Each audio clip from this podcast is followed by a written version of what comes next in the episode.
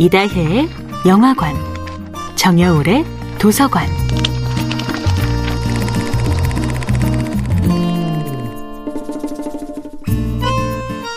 안녕하세요. 여러분과 아름답고 풍요로운 책 이야기를 나누고 있는 작가 정여울입니다.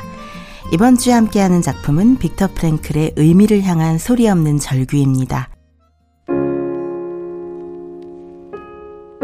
빅터 프랭클은 죽음의 수용소에서 더 이상 한 발짝도 움직일 수 없을 만큼 힘겨운 상황에 처했습니다. 지칠 대로 지쳐 바닥에 쓰러진 그는 자신을 향해 총구를 겨누는 나치 병사를 보면서 이제는 죽을 때가 되었구나라는 절망에 빠집니다. 하지만 더 이상 움직일 힘이 남아있지 않았던 빅터는 차라리 죽는 것이 나을지도 모른다는 생각에 빠집니다. 그때 그는 섬광처럼 어떤 환상 속의 이미지를 봅니다. 바로 자신이 몇 년 후에 거대한 강당에서 대중을 향해 강연을 펼치고 있는 멋진 모습이었습니다.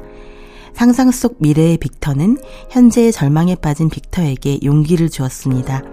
너는 몇 년 뒤에 이 강의를 해야만 하기에 지금 아무리 힘들어도 일어서서 저 총탄을 피해야 한다고 반드시 살아남아 온 세상 사람들에게 너의 연구 결과를 발표해야 한다고 빅터 프랭클은 그렇게 죽음의 유혹을 이겨냈습니다.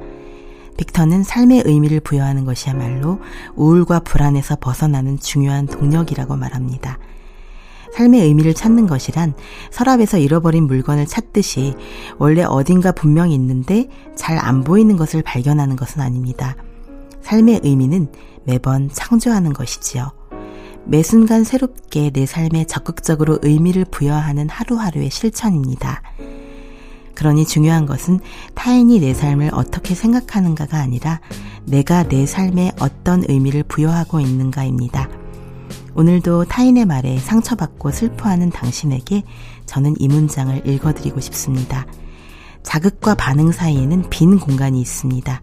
그 공간에는 자극에 따라 어떤 반응을 선택할 것인가를 결정하는 우리 자신의 힘이 있습니다. 외부 자극에 어떻게 반응할 것인가에 따라 우리의 성장과 자유가 결정됩니다. 나를 모욕하는 사람들은 말 한마디로 나를 붕괴시키려 하지만 내가 지금까지 쌓아온 삶은 매일매일의 내 노력과 정성이 깃든 것입니다. 그러니 상처받았다면 결코 무너지지 마세요. 내 삶의 소중한 의미를 떠올림으로써 당신을 비난하는 모든 말들에 당당하게 맞서세요. 정여울의 도서관이었습니다.